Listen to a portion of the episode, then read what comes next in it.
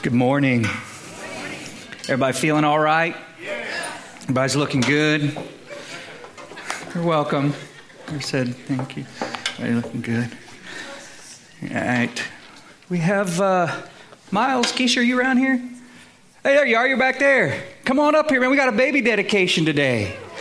Yeah, yeah. This will be good.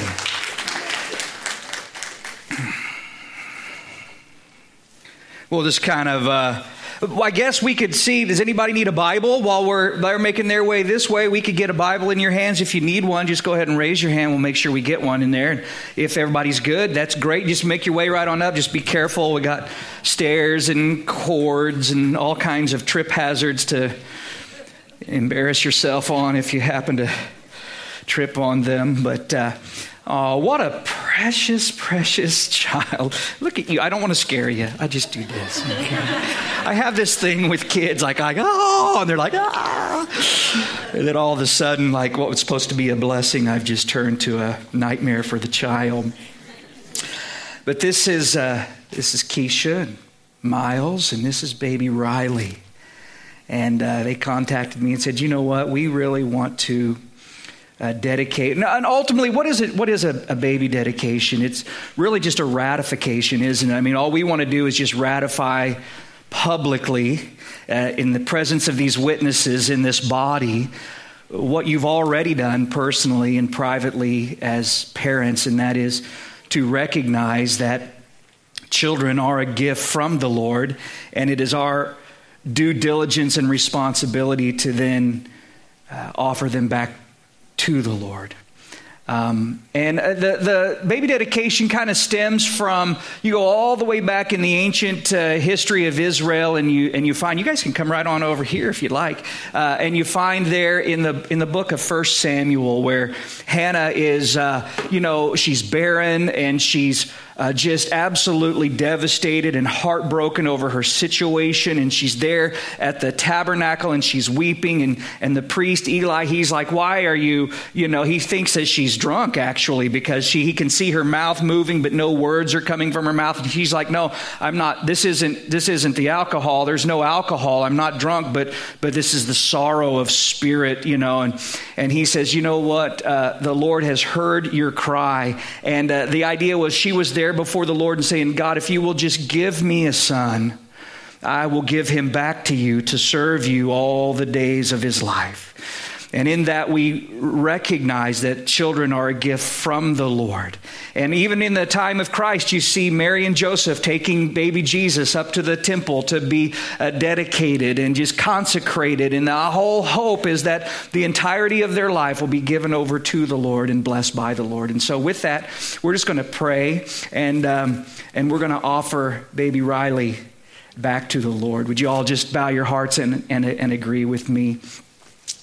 Lord God, we just come before you now and we just thank you so much for this precious life. Thank you, Lord, for this precious family. But thank you, Lord, for Riley and the gift and the blessing that she is. And Lord, as, as even when you called Jeremiah and you told him that before you formed him in the womb, you knew him. And uh, before he was born, you sanctified him and you had a calling for him. We pray, Lord, and recognize and thank you for the fact that the same is true for, for baby Riley. That you have known her, that you have formed her, that you have called and set her apart and sanctified her. And so, to that end, Lord, we just pray, God, that you would pour your spirit out upon her. God, that you would fill her to the overflow with your love. Father, you spare her that testimony of a life lived struggling and stumbling in all of the snares of this world, but that she would lead a life sanctified, set apart to you, Lord, even as her name would imply, just valiantly, bravely dedicated, devoted to you in the midst of a, of a dark and dying world, that she would be a beacon of light and hope. And Father, we pray, Lord, for her parents. God, you give them wisdom and as they lead her and speak life into her and give words of encouragement and strength to her, that they lead her in your way and in your word. And so, Father, we just give her over to you. And we thank you for the blessing that she is. In Jesus' holy name, amen. Amen. God bless you guys. We have a certificate for you guys too. We'll get that to you after service, okay? Awesome. God bless you guys. All right. What a blessing. A great way to start, huh? Worship, dedication. What more could we add that would make it even better? God's Word. God's Word. Let's get into it, shall we? 1 Corinthians chapter 15. We're going to look at the first 11 verses today in a message simply and yet uh, appropriately entitled The Gospel. And so, shall we pray over this time now? Father, we just pray, God, that you would uh, take and make of this time what you will. We thank you, Lord, for the blessing that you've already provided. And God, now we just look forward to what you're going to speak to us, Lord, the, the heart that you're going to share with us. And it's my prayer, Lord, that we would have hearts that are open to you, minds that are attentive uh, upon you. And uh, God, we just uh, pray that you bless for the glory of your name. In Jesus' name we pray. Amen. Top 10. Now, you ever watch uh, the family? How many of you have ever watched the Family Feud? You know, like way back in the day. Maybe you've seen it, or at least you're familiar with it. I may be dating myself when I even say the words Family Feud. I don't know.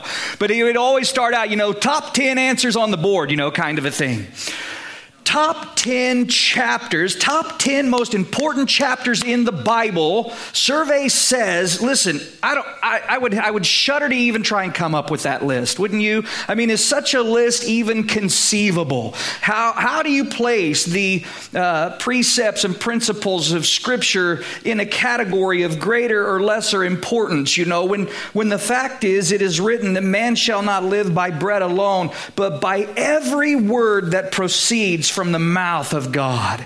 I mean, is there such thing as an irrelevant section of Scripture? No, there's just there's no such thing because even if a particular portion of Scripture's interpretation uh, doesn't belong to us, i.e., the Mosaic law given to ancient Israel under the Old Covenant, yet we're always going to be able to mine application that is relevant to us. Having said that, if you were to formulate such a list, such as top 10 most important chapters of the Bible or found in the Bible, I just don't see how 1 Corinthians chapter 15 could not be in it. It is that important. It's here that Paul systematically defines the fundamental foundational elements of the gospel by which we are saved. He speaks at length uh, both on the historical reality uh, and the absolute certainty of the resurrection of Jesus Christ and what that means necessarily for you and me personally as believers. And it's here that we have the fullest explanation in all of Scripture of the resurrection body that we will inherit and the living hope uh, that we all possess. And so, with that, let's take and turn our attention beginning in the first verse of the 15th chapter of the book of First Corinthians, where Paul writes, Moreover, brethren, I declare to you the gospel which I preached to you which also you received and in which you stand, by which also you are saved, if you hold fast that word which I preached to you, unless you believed in vain. Now, when we get to, to verses 3 and 4, we will get the content of the gospel. For now, Paul focuses our attention upon the benefit of the gospel. Now, listen, I have no doubt that the vast majority of you already know the definition of the word gospel, uh, but in order to just remove any ambiguity, to take away any kind of uncertainty, uh, allow me to reiterate it for you. The word gospel simply means good news news. And so it's really the best, most appropriate, and fitting word uh, to describe or to define the message that we have because there's no greater news uh, than the fact that we can be saved from the penalty and the power and eventually the very presence of sin because of what Jesus did for us upon the cross. Ladies and gentlemen, is there any better news? I mean, it's no wonder that the Holy Spirit inspired Paul to quote from the book of Isaiah when he wrote to the, to the Romans, saying, How beautiful are the feet of those who preach the gospel of peace, who bring glad tidings uh, of, of good things. They preach the gospel or the good news that you can have peace with God through our Lord Jesus Christ. Glad tidings, good things. How that we've all sinned and fall short of the glory of God, but the punishment we deserve was poured out upon Jesus, was paid for by Jesus. And through faith in Him, we're delivered from the heavy hand of God's just wrath and condemnation and are imputed. That's kind of a uh, a Bible word that we like to use, or a word that we who teach the Bible like to throw around, simply means accredited. We can be accredited with the righteousness of Christ and freely given the gift of everlasting life, being robed, if you will allow me, with salvation. For whoever calls on the name of the Lord shall be saved. And so Paul says, I want to reiterate to you he says, I declare to you the gospel, the good news which I preached or proclaimed that I, I brought to you. But what I want you to notice as we're sort of surveying this section of Scripture is that if the gospel is to be of any real benefit to you, it's kind of there, well, there's a, what we might consider or call to be a conditional clause. There's three things that need to happen. Uh, you need to, number one, if you will look there in the very uh, first verse, he says, which you received, in which you stand. And so, in these three, two verses, pardon me, we see three things. Number one, you need to receive it, okay? Number two, you need to stand in it. And number three, hold fast to it. Unless you believed in vain. That is, to no avail, okay? So, first of all, Paul says that the Corinthian Christians received the gospel. What does it mean to receive the gospel? Uh, well, it means to welcome the message. It means to uh, embrace the message, to take it in. To receive it is to truly believe it, not just in your head, okay? We're not talking about just something uh, academically or something that happened, you, you, know, you'll go ahead and concede to something happening uh, historically. But so, so it makes the transition from your head down into your heart. Paul told the Romans, for with the heart, notice, not with the head, but with the heart, one believes unto righteousness. If the Word of God, that is, the gospel of Jesus Christ, is to effectively work in us, we must receive it. When Paul wrote to the Thessalonians, he said, For this reason we also thank God without ceasing, because when you, notice, receive, that is, welcomed and embrace the word of God which you heard from us, you welcomed it, not as the word of men, but as it is in truth the Word of God, which also, notice, uh, notice, effectively works in you who what? Believe.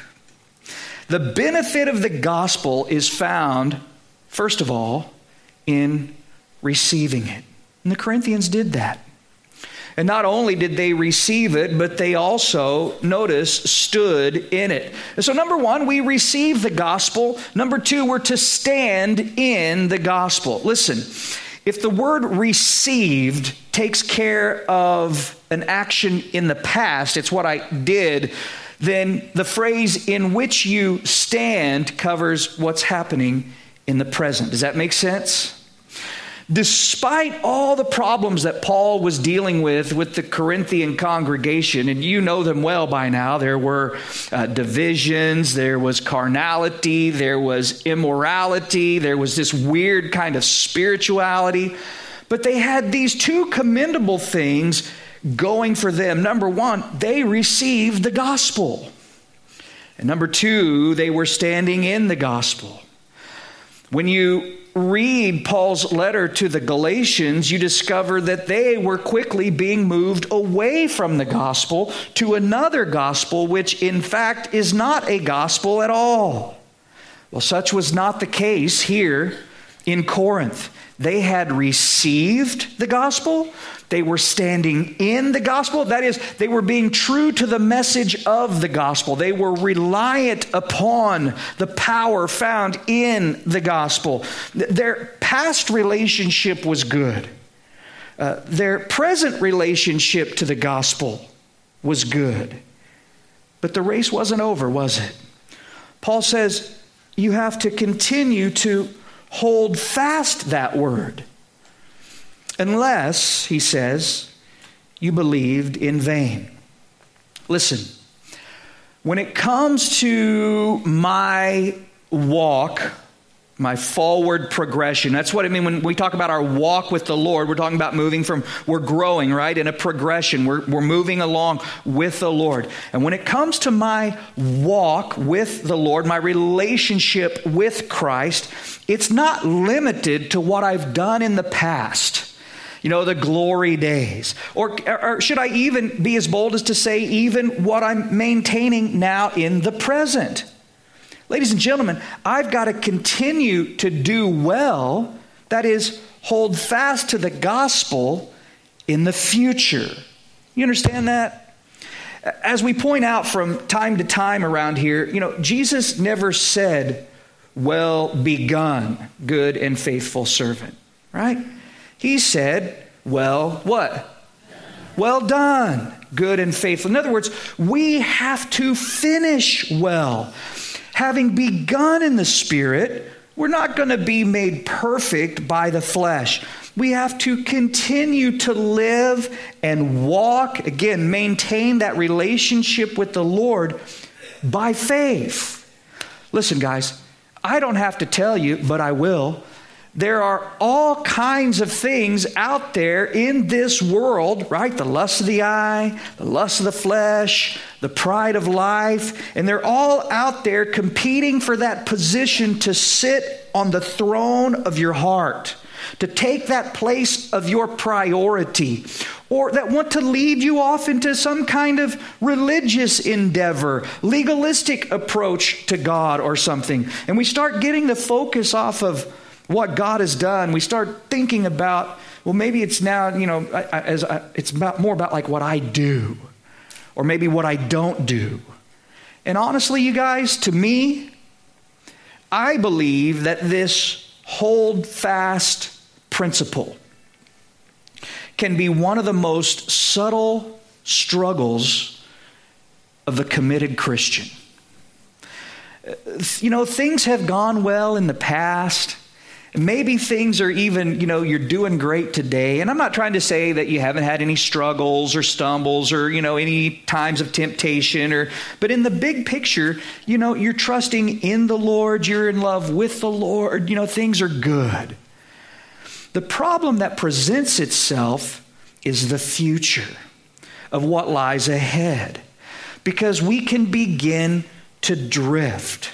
We can begin to gravitate towards sin or just allow that relationship with Jesus to sort of fall into this routine kind of habit. You know, ministry becomes mechanical. And before we know it, man, we've left our first love. We've drifted away. As the author of Hebrews wrote, therefore, because of this reality that can become, you know, a, a part of our lives, we must give the more earnest heed to the things which we have heard, lest we drift away. he didn't say you raise the sails and drive off as fast as you can. Drifting is very subtle. You know, you're out there in the lake and you're on a tube or you're in the boat and you turn the motor off, you're swimming around. Before you know you before you know it, you look up, you got to get the motor started and get back out in the middle of the lake because you've drifted near the shore, you're getting into some rocky waters or whatever the case may be, and it just look, time just went by and there you were. You were here now, you're there. And the same thing can happen spiritually. Where perhaps we're still going through the motions but there's no real emotion or devotion to God. And we have to be intentional about guarding our relationship with Christ. Does that make sense? Man, you've got to be on purpose about that. Unless, he says, you believed in vain. Or again, to, to no eternal gain, to no avail. In other words, listen to me. It doesn't really matter that you used to be a believer. Man, yeah, you, you know, or, or that when you were young, you were, you know, really on fire for Jesus if you've abandoned all that today. We're to hold fast the word or uh, to, to the word of the gospel. Do me a favor, leave First Corinthians, okay? Turn back in your Bibles, your Old Testament, to Ezekiel chapter 18, okay? We'll wait on you. Ezekiel chapter 18. Make your way over there. Give me an amen or something when you find it. Okay, okay. Some of you are pretty fast. Ezekiel chapter 18. Now, let me draw your attention to the 20th verse of this 18th chapter of the book of Ezekiel. Very interesting. It says, and you've heard this the soul who sins shall die. You've, you've heard people quote that. The soul that sins shall surely die, right? But look at what he says here. The soul who sins shall die. In other words, we're all accountable for our own actions before the Lord, okay? The, the, the intent of our heart, the motive behind the things we do. We're, we're personally accountable for that. That's, that's the context that he's coming out of. In other words, um, he says here that the Son shall not bear the guilt of the Father, nor the Father bear the guilt of the Son. The righteousness of the righteous shall be upon himself, and the wickedness of the wicked shall be upon himself. But if a wicked man turns from all his sins which he has committed and keeps all my statutes and does uh, what is lawful and right, he shall surely live. He shall not die. None of the transgressions which he has committed shall be remembered against him, to which we say hallelujah, uh, because of the righteousness which he has done or has been imputed in our case, right through the Lord Jesus Christ. He shall uh, not, he shall surely live, he shall not die. None of the transgressions shall be. Rem- Did I just read that part? Let's read it again. None of the transgressions which he has committed shall be remembered against him because of the righteousness he has done. He shall live. Uh, do, he says, "Do I have any pleasure at all in the wicked, uh, or that the wicked should die?" Says the Lord, and not that he should turn from his ways and live. Now look at verse twenty-four. But when a righteous man turns away from his righteousness and commits iniquity and does according to all the abominations that the wicked man does, shall he live? All the righteousness which he has done shall not be remembered because of the unfaithfulness of which he is guilty and the sin which he has committed. Because of them, he shall die. Think about that. Now, I realize, you guys, um, we talk about believing in vain. We talk about turning away from, walking, and you know, and that there are those who are of a certain theological persuasion or position. Um, that if someone walks away from the Lord, turns their back on the Lord, that they were never saved to begin with. There are people that that's you know that's kind of their understanding, and you know what? Maybe you have a greater understanding of such matters than I do. I don't claim to have it all figured out, nor am I going to debate that matter. I'm just saying the command of Scripture is to hold fast, to be careful. And, and honestly, what would be the point of issuing a command to hold fast if it was an irrelevant or inconsequential or wasn't even necessary ultimately, really, to even hear? I mean, think about it. We're to be careful to maintain a relationship with God that is based upon grace through faith in Jesus Christ. I would just say John chapter 15. Right? That's the safety zone. Abide in Christ. You don't want to know how much you can sin and still be saved. Well, can I do this and be saved? Can I do that and be saved? Listen, you're already you're already on thin ice. Let's think about abiding in Christ, drawing near to the Lord. Uh, having a, a relationship that is intimate with the Lord. How close to Jesus can you get before you see him face to face? Let that be your challenge. Abide in Christ. Salvation by grace through faith is the benefit of receiving, standing in, and keeping hold or holding fast to the truth of the gospel. And so now he's established this benefit. Paul moves on to the content. Look at verse 3. He says, For I delivered to you, first of all, that which I also received, that Christ died for our sins according to the Scriptures, and that he was buried, and that he rose again the third day according to the Scriptures. Ladies and gentlemen, this is what I refer to as historical facts prophetically foretold. What that means, as we're going to see, is that the death and resurrection of Jesus Christ uh, was not an accident. It, was not something that God had to, you know, adopt on the fly as things went terribly and tragically wrong. Uh, but no, it was it was a part of God's plan from eternity past, as Peter refers to him as the lamb, lamb slain from before the foundations of the world. It was put in place, God's plan of redemption being put in place before the world began. Ladies and gentlemen, the gospel is not a philosophy, it is not an ideology, uh, it is not good advice or even a motivational speech. It's not a once upon a time, happily ever after kind of fairy tale. It's an event. The gospel is an event that took place in history that contains the power to change the eternal destiny of all humanity. You understand that? And that's why Paul reminds them, and just so you know, my, my Bible has underlines all over it in here, okay? And he says, For I delivered to you, notice these three words, first of all. I delivered to you first of all. He says, When I rolled up in Corinth, my very first order of business wasn't to socialize it wasn't to, uh, you know, mix and mingle. It wasn't to entertain.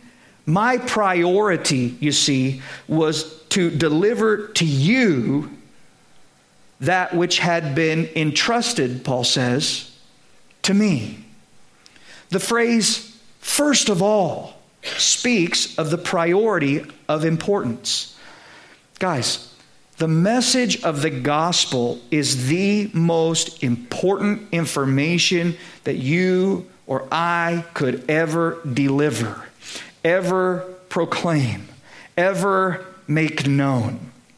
And listen, I understand that mentality, and it's a prevalent one in our culture and our society, and I have no qualms with it ultimately, okay? Uh, that, that mentality that says, well, it's important that we develop a relationship with someone first, and then once we kind of have that relationship with them, you know, we'll, we will impart the gospel uh, to them.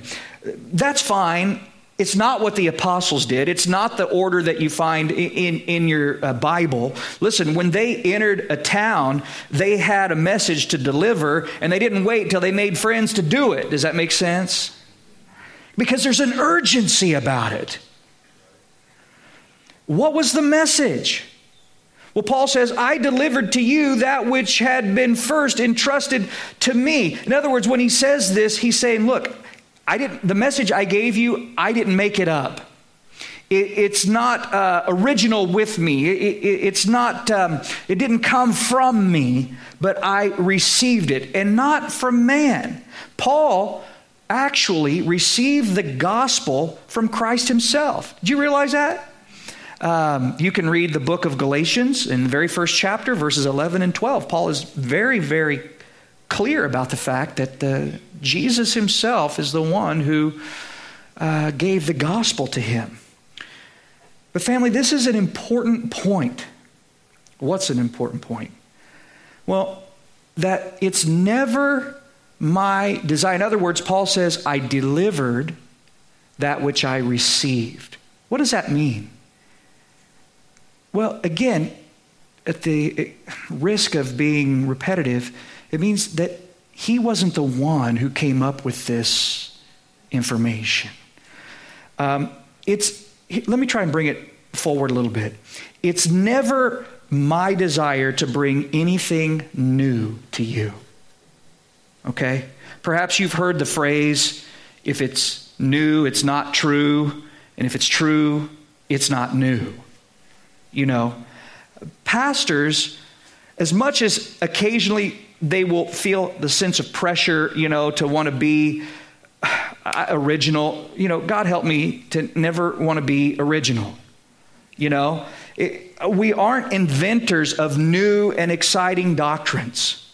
We're just repeaters who reiterate over and over and over again the message that we've received. And the message that we've received is one that's based not upon opinions, you know, well, that's your view, this is my view, and all of that. It's not a matter of view, it's a matter of facts. What are the facts of the case?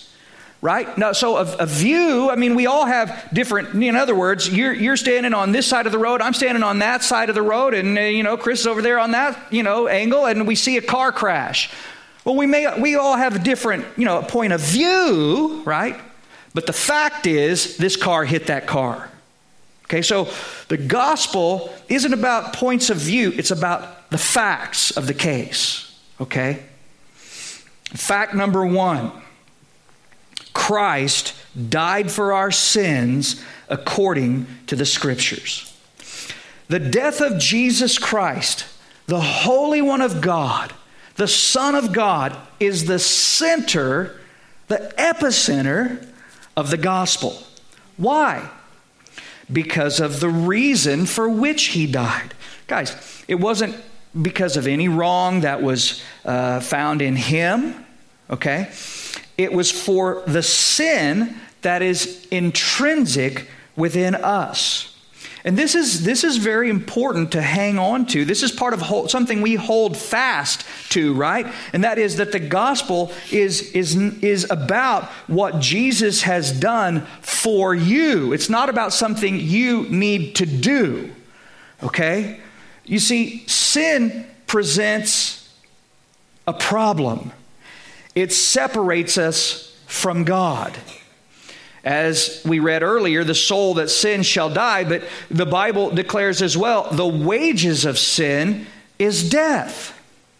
And again, we read, For the life of the flesh is in the blood and I have given it to you, that is the blood, upon the altar to make atonement for your souls, for it is the blood that makes atonement for the soul. Guys, don't ask me the how. Okay, this is in the, the divine uh, scheme of things. This is the wisdom of God at work, but it's life for life. It is the blood that makes atonement for the soul. Now, of course, the problem is that it's impossible for sinful man to atone or pay for sinful man, right? Because that's like it's like trying to clean your already dirty carpet with a with a handful of, of throwing dirt on it. You know, it's like, well, let me just throw some more of this on top of there, and maybe, you know, it just, it's just not, it's not going to help at all. It's dirt on top of dirt. And since all have sinned and fall short of the glory of God, that creates what we call the sin dilemma. And there's nothing that we can do to atone for our sin. You, you cannot put forth a perfect sacrifice. It's just, it's absolutely impossible. Why? Because you're putting it forth from an already flawed position. Does that make sense? So your best effort is already coming forward from a, a flawed or sinful kind of place.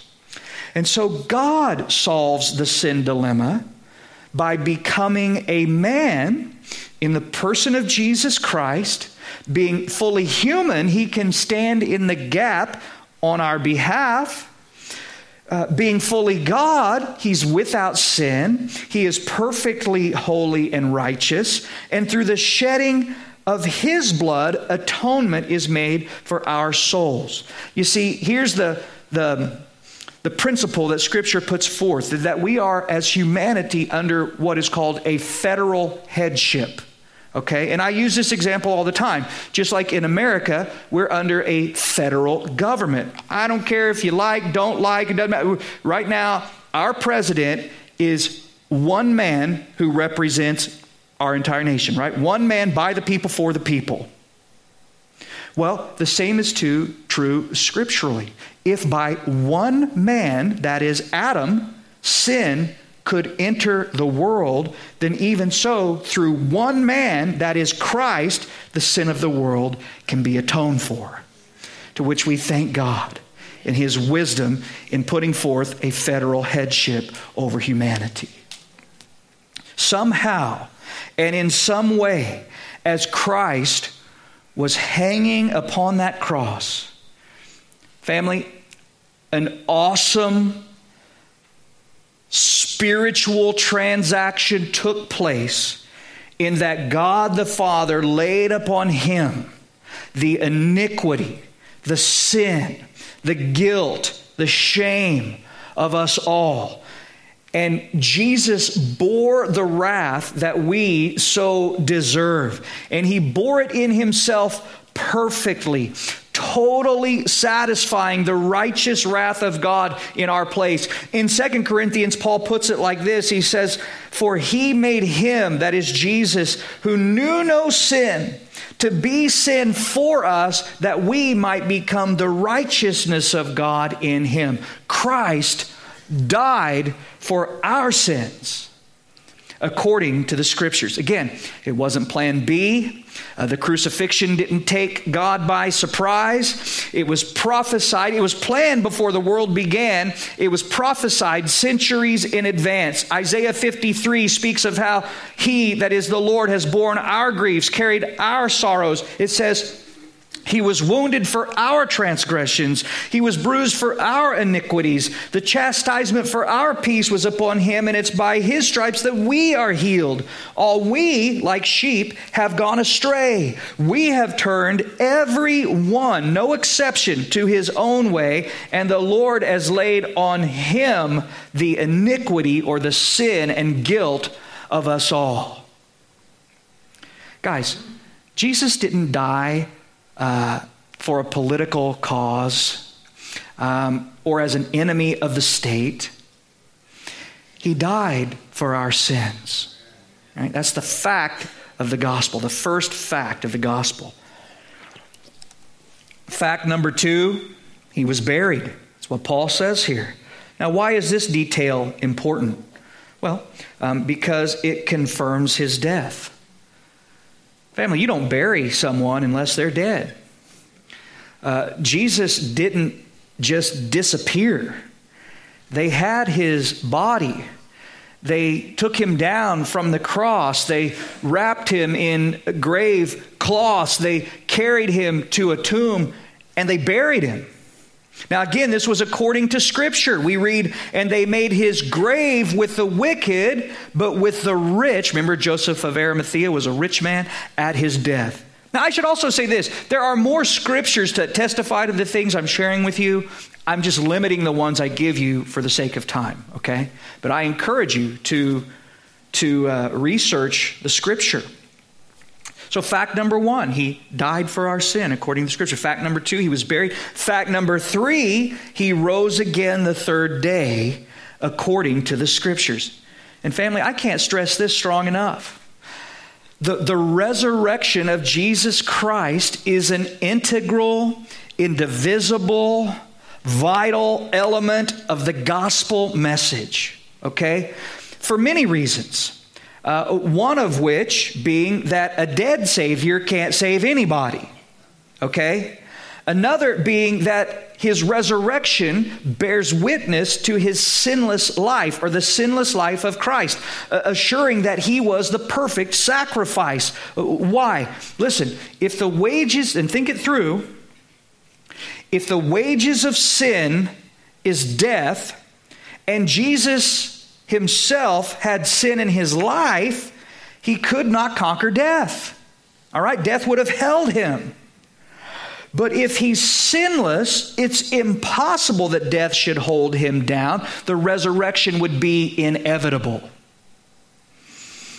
Another being that this is how he verifies that God the Father did indeed accept his sacrifice as sufficient to atone or to pay for the sins of the world.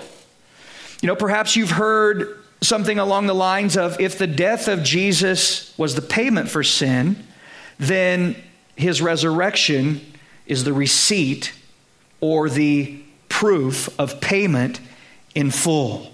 Guys, the resurrection shouts paid in full, payment received, debt abolished. Now, we could also point out that the resurrection underscores the credibility of Jesus himself in that uh, it shows that he was not a liar, he was not a, a lunatic. I mean, Jesus said on multiple occasions that he would be crucified and on the third day he would rise again.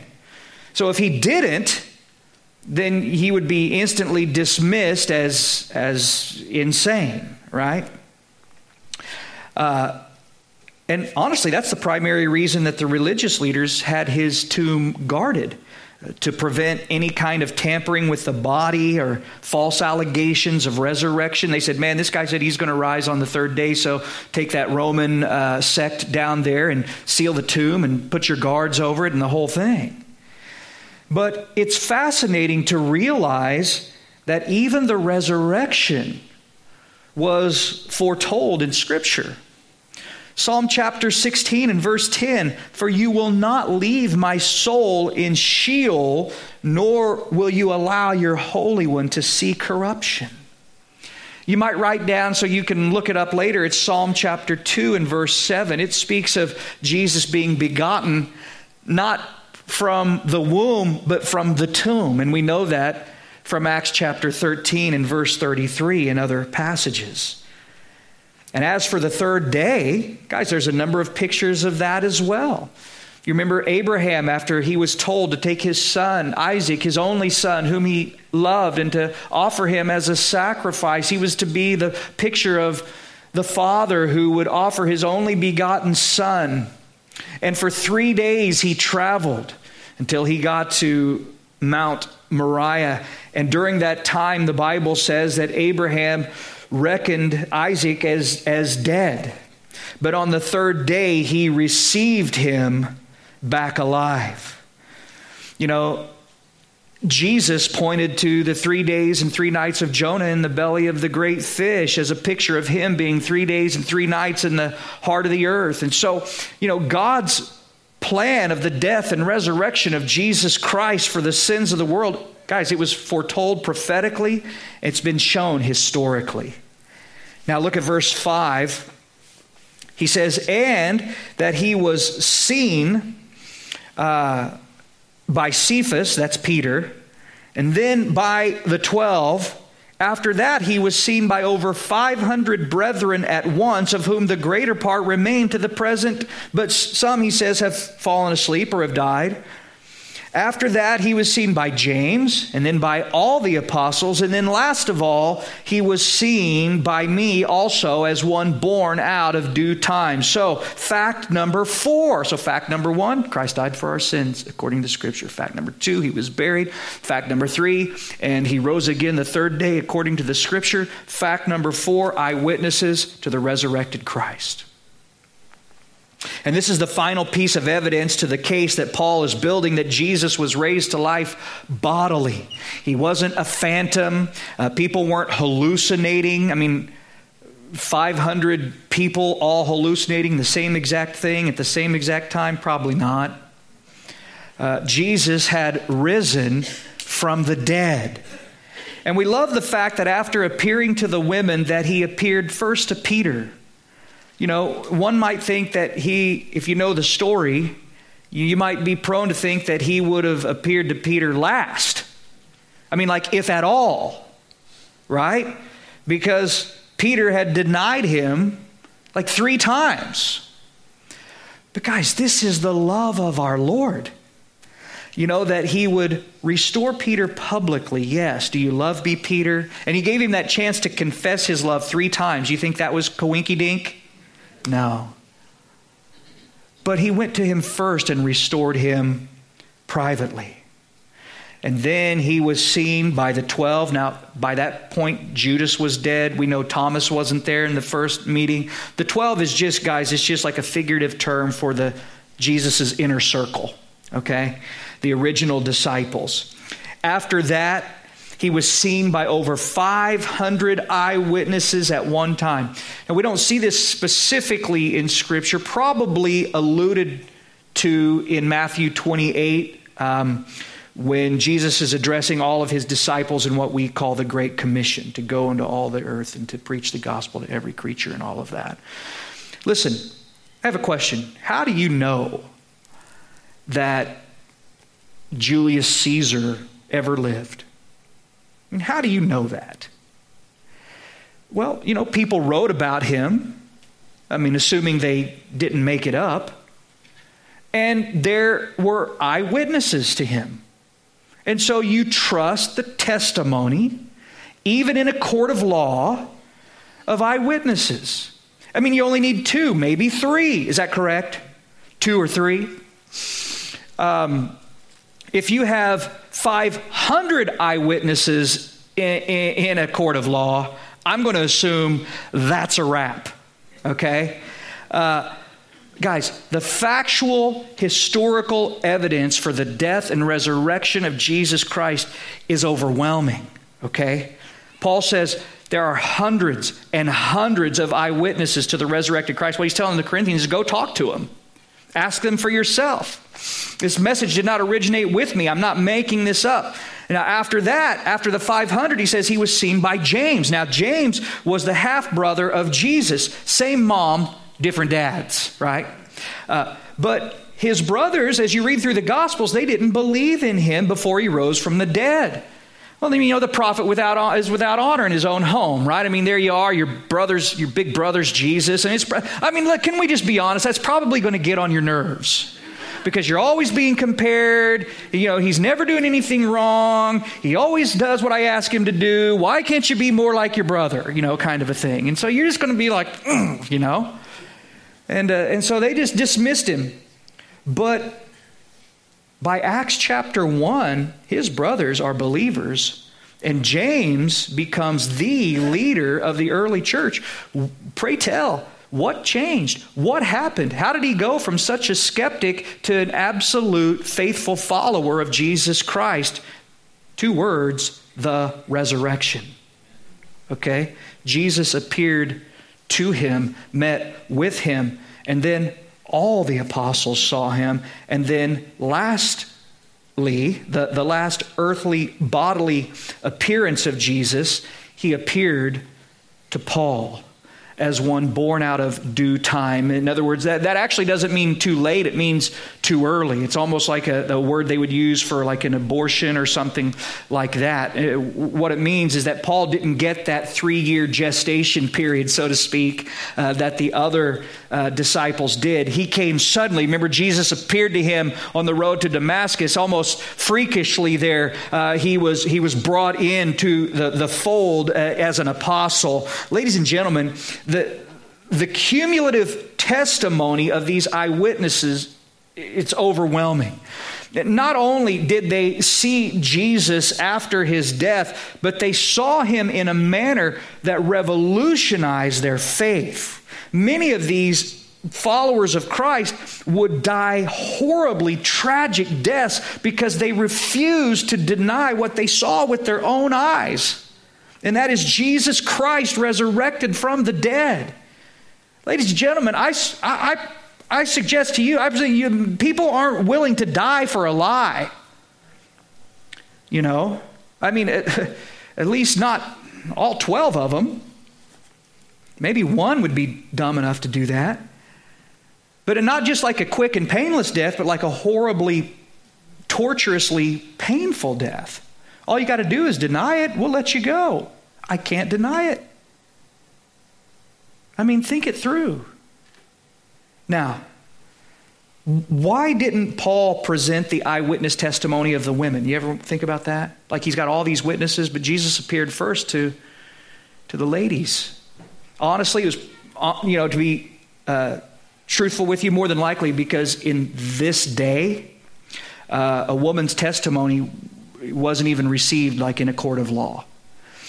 Uh, even though their testimony was true, uh, they bore witness to the 12 that morning the world of that day in general would reject that testimony because it came from women. And so Paul doesn't even put it forward as he's uh, you know, talking to the Corinthians here because he knows their mindset.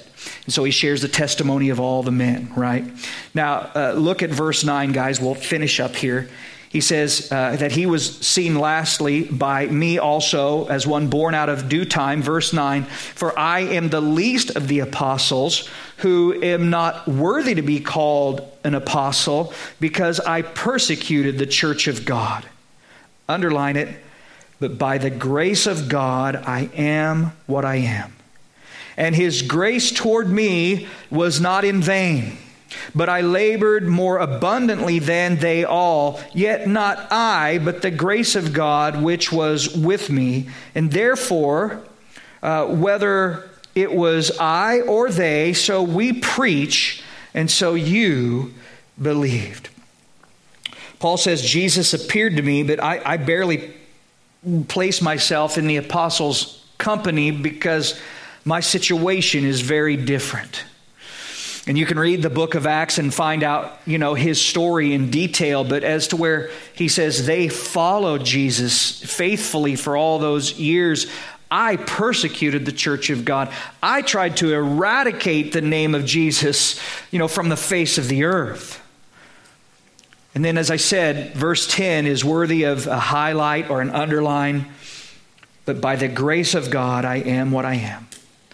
Paul gave the grace of God all of the credit for the change in his life. He was forgiven, cleansed, filled with God's love where there used to be hate. And it wasn't because of any work of his own, it was the work of God's grace in his life. Listen to me. The grace of God that saves your soul will change your life. You understand that? Now, of course, not every change will happen instantly or immediately, you know. Uh, but He will change you. God's grace will go to work in you and change you from the inside out. And I want you to notice, guys, as we're kind of drawing down here, that, that the grace of God, we're not saved by works, right? Uh, we're saved by grace, but saving grace will result in works. Does that make sense? Not saved by works, but saving grace will result in works. The way I see, you know, he's, in other words, he says, His grace toward me was not in vain, but I labored. Man, I went to work. And it reminded me of that passage when Jesus spoke and he said, You know, the one who's forgiven much loves much. It's, it's that sense of, you know, when the realization of the enormity of God's grace toward your life sets in. Guys, when the realization of the enormity of the grace of God toward your life sets in, you can't not serve Him. You just can't. And, and guys, and it's not guilt. It's not guilt, it's gratitude. Does that make sense? It's that understanding of God, after all you've done for me, how can I not serve and give all that I am to you? Guys, God does not desire that we should receive His grace and then just sit passively and idly by. And again, good works, whether it's serving or tithing or uh, studying or, you know, whatever it is, they're not ways in which we seek to get God to respond to us. Ladies and gentlemen, it's the way we respond to Him, His goodness, and His grace toward our lives. Now, look at verse 11, and uh, if you want to make your way forward, we'll close right here. Therefore, he says, whether it was I or they, so we preach, and so you believe. In other words, the vessel through whom the message comes is, is irrelevant. What matters is that you receive it and that you believe it. It's how salvation occurs. One person shares the message, another person believes the message, and God accounts that faith as righteousness, accounts the righteousness of Christ to you by grace through faith in Him. And so here it is Christ died for our sins according to the Scriptures, was buried, and He rose again the third day according to the Scriptures. That's the gospel. So where do you stand? Let's pray. God, we're so grateful for your love and for your grace. That you would reconcile the world to yourself through the cross of Jesus Christ. It can be so overwhelming, Lord, for us. Your great love. We believe it and we receive it. We stand in it. God, I pray that you would strengthen us to hold fast the word which has been preached to us. God, that our reliance would never be upon what we do, but upon what you have done for us.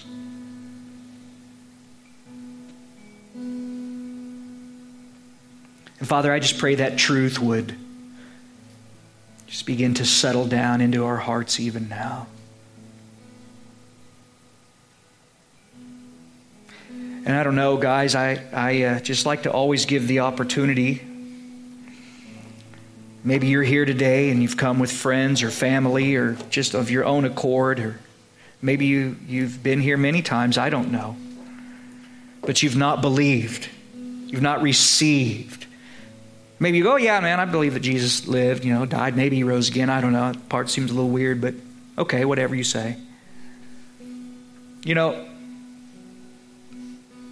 that's, that's not receiving. That's that kind of that uh, head knowledge we speak of.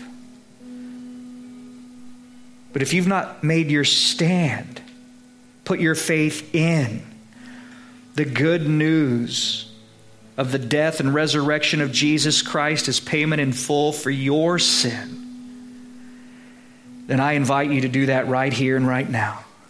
I would be I mean, remiss to not give this opportunity today.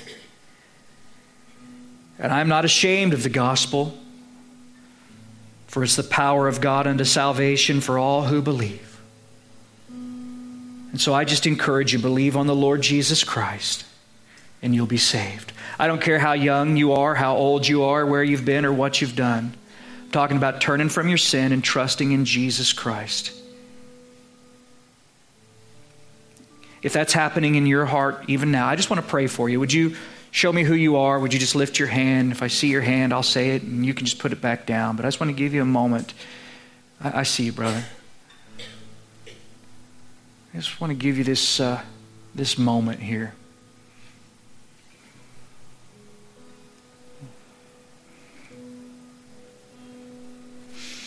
Father, we thank you for the simplicity of the gospel. Sometimes we, we try to complicate it. We think, man, we, it can't be this, this, this easy. And yet, Lord, you have done everything to make it so simple that if we'll just believe on you, that whoever calls on the name of the Lord will be saved. Lord, we thank you for that. Strengthen us in that. Lord, just as a body, that we would turn, Lord, we would ask that you would search our hearts, that you would know us, that you would see if there be any wicked way in us, and that you would lead us in the way everlasting. Guys, we have the communion tables down here. The one cup is actually two, and underneath it, there you have your little bread there. Um, and so we're going to take a moment here before we close and just remember the Lord and what He's done for us, what it means to us. uh, at this time. And so, the way we do this, as you are probably familiar by now, but if you're new with us today, we have a table on each side of the stage and one on you know the back of each room, and they're just there for your convenience, whichever you feel so inclined to visit. Uh, you don't have to, but you are welcome to partake with us. Okay, we have open communion, meaning whether this is your church home or not, uh, you are welcome to partake with us. All we ask is that you and, and, you know what? And we're not, uh, we've, I've mentioned this to you before. I kind of like this, doing it this way. And that's why we've not switched back to just passing the plate around. Uh, though, obviously, if you, if you need someone to serve you, we're more than welcome to do that for you. Uh, but there's just something that takes place in the heart when you take the initiative to stand up and say, I want to, I want to, to partake of this. And just kind of a reminder, I think, when we're moving forward, that we're doing what we're doing as we talked about earlier, intentionally.